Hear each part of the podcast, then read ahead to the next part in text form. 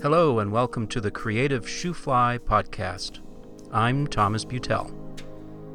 This podcast is about my creative process. And one thing I found is that I really get in my way a lot when it comes to making art and being creative. I want to do this podcast because I know it'll force me to think more deeply about creativity. I'm hoping that doing this will push me and challenge me to create better art.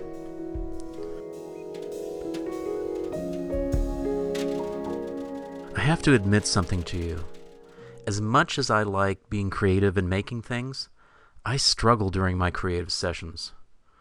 In my imagination, other artists are playfully splashing colors on the canvas, while when I get to the canvas or workbench, I just sit there and struggle to get something done.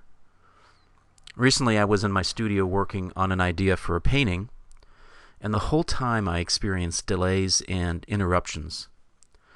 It was late evening. It was after a full day of work, and I was tired. And on top of that, I was listening to a podcast on politics, and it was making me angry. I just told myself, I need to change something. I'm not being very creative, and this just isn't working for me.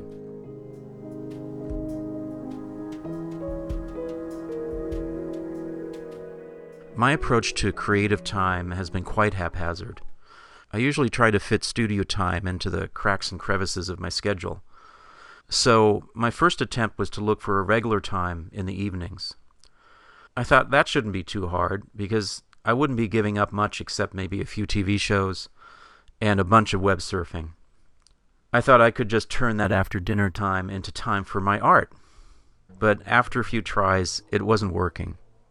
The evening is often our family get together time. When I disappeared into my studio, I felt guilty about not spending time with my family. And even if it wasn't family night, I was still getting interrupted by phone calls and text messages. Also, I couldn't let go of being entertained in the evening, so I'd listen to podcasts. I didn't realize it at the time, but it was another, more subtle form of interruption. Also, being the end of the day, I was tired. My work during the day usually involves programming creative solutions for my clients, so even if I wasn't physically tired, I was mentally tired. Needless to say, my creative sessions weren't really satisfying. They usually ended after about 20 or 30 minutes, and that even put more pressure on me, you know, knowing that I had so little time to work with. So I thought, okay, what about the weekends? I could give that a try. I could schedule some longer sessions where I could spend like, you know, maybe five or six hours on a project. But that didn't work for me at all. Weekends for me are unpredictable. You know, we often go out as a family, whether it's traveling or doing some errands or whatever. There's also lots of cool stuff that happens on weekends, so it was really hard to keep a regular schedule. Even if we weren't going out, there's stuff that needs to get done, you know, around the house. I ended up having so few weekend sessions that I wasn't creating anything at all. So I thought, well, how about finding more focus for my evening sessions? How about committing to creating something every day and then posting it to Instagram? I like Instagram. Almost all the people I follow are artists, and it's inspiring to see their art. And it feels great to get likes you know, and the more I posted, the more likes I got. That really felt good. But eventually I was noticing I was creating things that I didn't care about.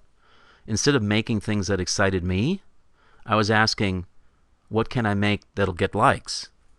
My art was becoming performative in a, you know, hey, look at me sort of way. None of these attempts at having good studio sessions were working for me. I was really frustrated and I was feeling stuck. I wasn't creating and I wasn't learning anything new.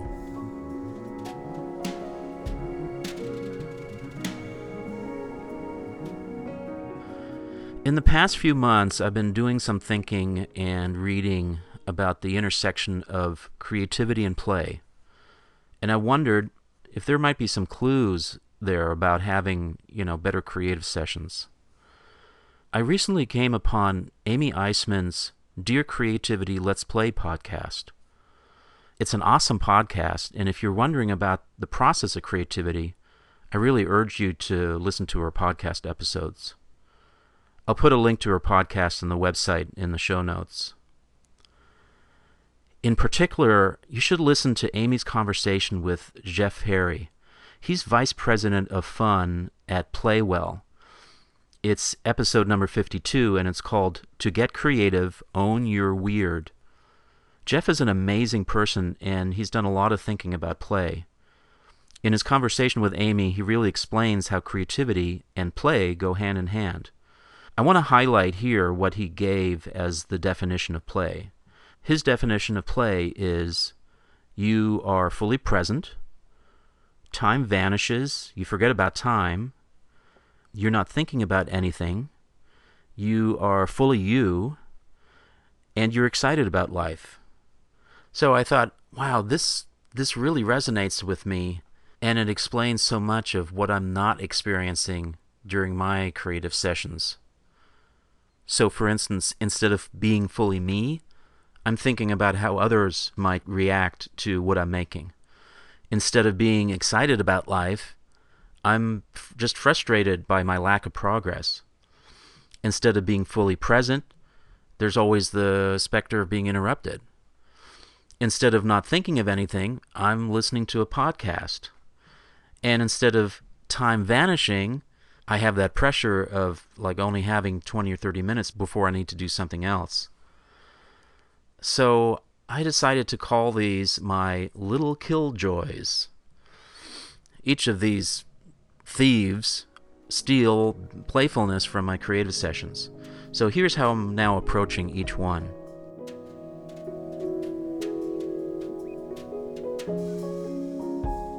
I started with the one that always has me thinking about how others might react to what I'm making, creating. Let's call it the Instagram effect. Instagram is a great way to share your art, and like I said, I follow a, lot of artists there. But I've also found that it, it's, it's a lot like those infomercials on TV. You know the one that tries to convince you that your life will be so much better with an Instapot? Just like an infomercial, scrolling through Instagram is a bombardment. The images go by so quickly and they only show the, you know, the bright side of things. Your friends seem to be living beautiful lives and and look how productive they are all the time. At least for me, it's it's a little bit overwhelming and I can't help but compare my own experience with all these, you know, beautiful images. And I start to feel a little bit inadequate and guilty. And the other thing that I realize is that Instagram was just reinforcing my craving for likes. Once I started posting my drawings and, and creations on Instagram and getting likes, that positive reinforcement made me look at everything through the lens of, you know, how many likes might I get? I, I think that Instagram is a great way to make connections, especially if you're an artist. But there is that temptation to create solely for the like button. So I've stepped away from Instagram for now. I'm trying to build the habit of satisfying myself first, letting my curiosity run, and letting my inner voices speak. My goal is to be much more deliberate about the art that I post there. I want to take care that I'm posting an authentic version of myself, not the version that I think others are wanting of me. And what that's done for me is that I'm already feeling f- much more playful when I get into my studio. The next killjoy is being frustrated by a lack of progress or a lack of skill. This thief shows up particularly if you're a multi potentialite like me, someone who's interested in many topics and enjoys trying out many different skills. This frustration is one of the major feelings keeping me from feeling excited about life and about my creative process. I have all the time in the world to create, and yet that feeling of excitement is kept at bay. The image I get is me as a kid looking through the window at a playground where all the other kids are playing and creating and having fun, while I need to do my homework. I overcome this by reminding myself that creating is itself a vulnerable act. Every time I sit down to create something new, I expose my true self. That is, I expose what I'm capable of and not capable of, and I expose my heart. I expose what I'm thinking and feeling. And that vulnerability makes me want to hide. I don't want people to think that I'm a fraud. And so here's where I lean on the findings of social researcher Brené Brown.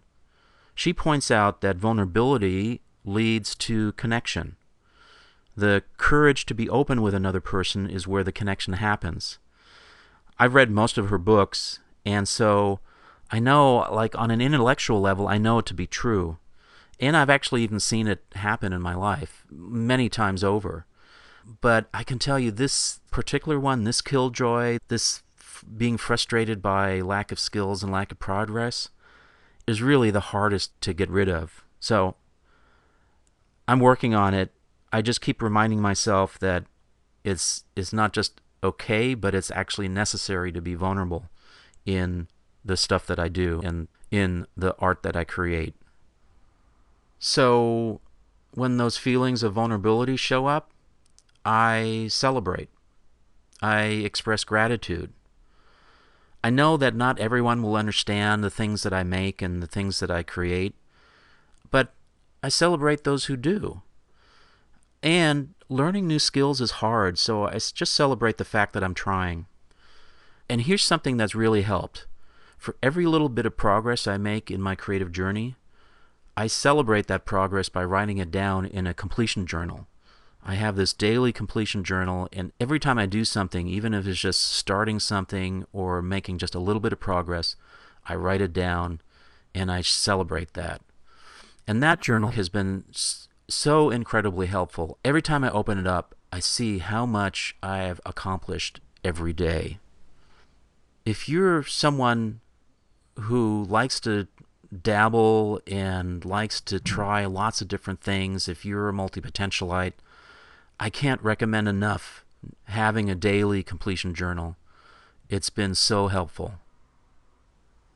Let's move on to that specter of being interrupted, the one that was preventing me from being present.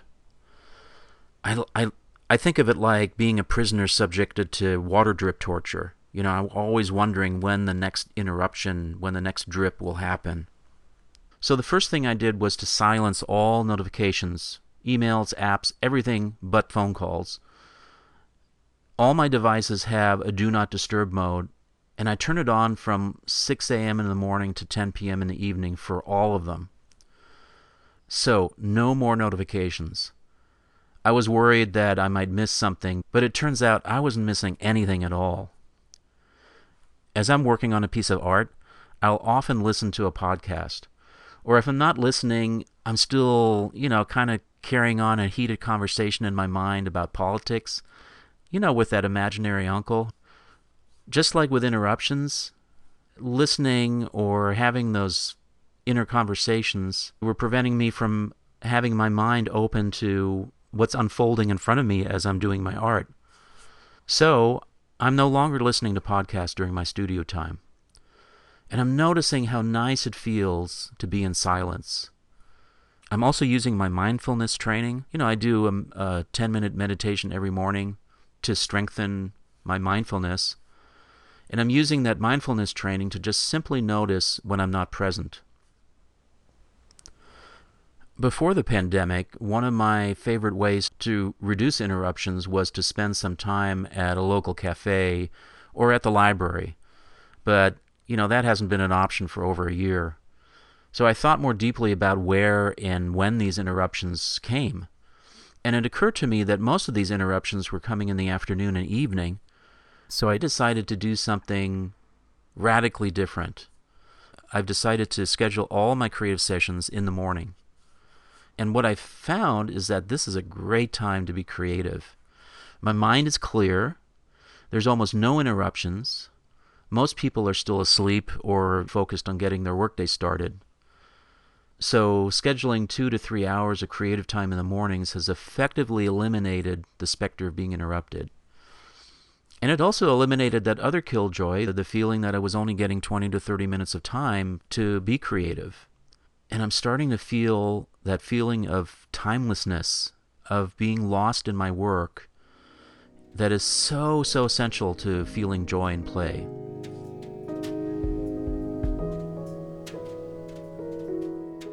So here's the good news. All of these changes that I've just spoken about have been helping me to be more present, and that playfulness that I've been looking for is, is really starting to appear.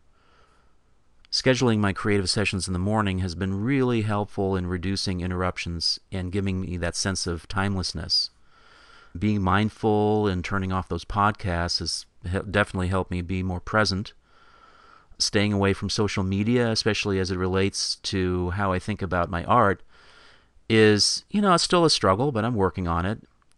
And I'm working to be more vulnerable and authentic in my art and I don't always get there, but just keeping this in mind has helped me focus on the art that really excites me. And I just want to say, I'm excited for 2021 and beyond. I think we have an incredibly creative year ahead, and I can't wait to see what it's going to be like.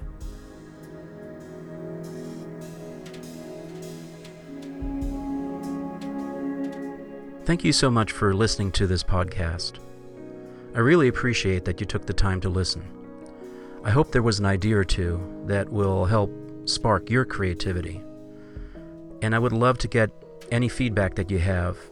You can email me at thomas at creativeshufly.com. I hope you will join me for the next episode of Creative Shufly. Until then, stay safe and stay creative.